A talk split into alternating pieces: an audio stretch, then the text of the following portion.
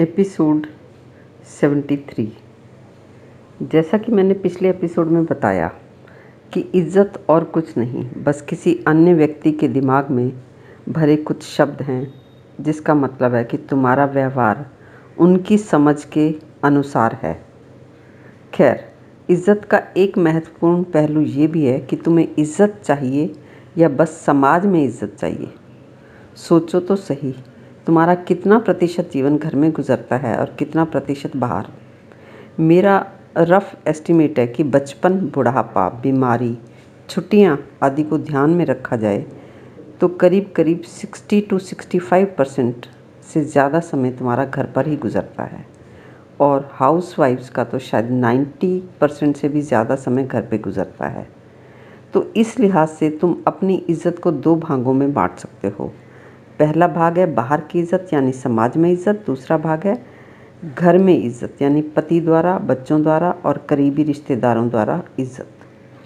बाहर की इज़्ज़त तो 75% लोग आराम से मैनेज कर लेते हैं और जो नहीं कर पाते ठीक से, तो वो इज़्ज़त उनके मन की कोई ख़ास समस्या नहीं बनती।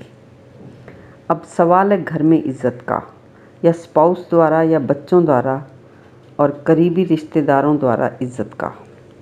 तुम्हें लगता है कि बाहर तो इज़्ज़त है 10 out of 10 और घर में, परिवार में इज़्ज़त छोड़ घृणा मिलती है, यानी 0 out of 10 या कहें तो माइनस मिलती है। बाहर की इज़्ज़त तो समस्या बनती नहीं और फिर अगर समाज में तुम्हारी आज इज़्ज़त है तो वो बनी ही रहेगी।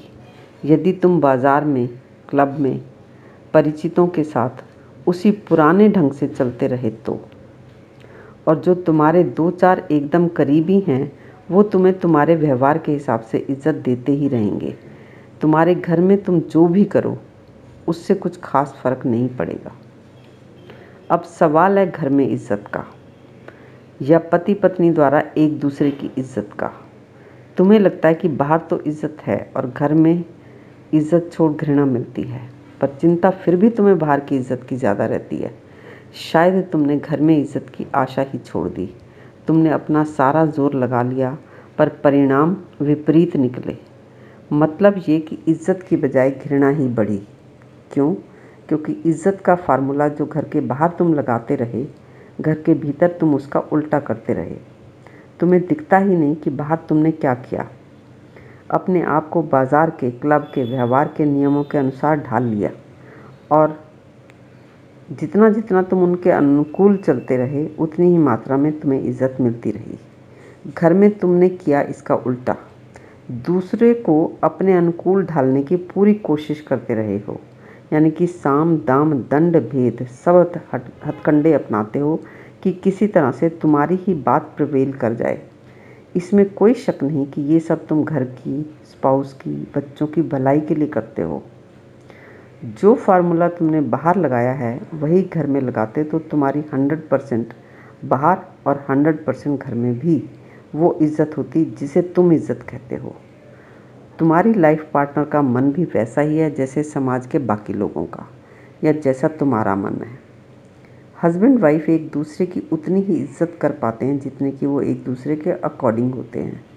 और मान लो तुम्हारा स्पाउस शादी के समय 60% या 80% तुम्हारे अकॉर्डिंग था, तो तुम्हारा सारा फोकस बाकी के बचे हुए 20 या 40% पर रहता है। और जाने अनजाने में तुम चाहोगे या सहज ही प्रयास करते रहोगे कि वो तुम्हारी बातें समझे, तुम्हारा भाव समझे, जीवन, समाज, बच्चों, परिवार के बारे में तुम्हारा दृष्टिकोण समझे और 100% तुम्हारे अनुकूल हो जाए। वह मन तुम्हारी उतनी ही इज़्ज़त करेगा जितनी कि तुम उसके अनुकूल होगे। तुम्हारा मन भी सामने वाले की उतनी ही इज़्ज़त करेगा जितना कि वो तुम्हारे अनुकूल होगा। और किसी का भी मन पूरी तरह किसी दूसरे के अनुकूल हो ये संभव ही नहीं है। इस सब की बात हम करेंगे अपने अगले एपिसोड में।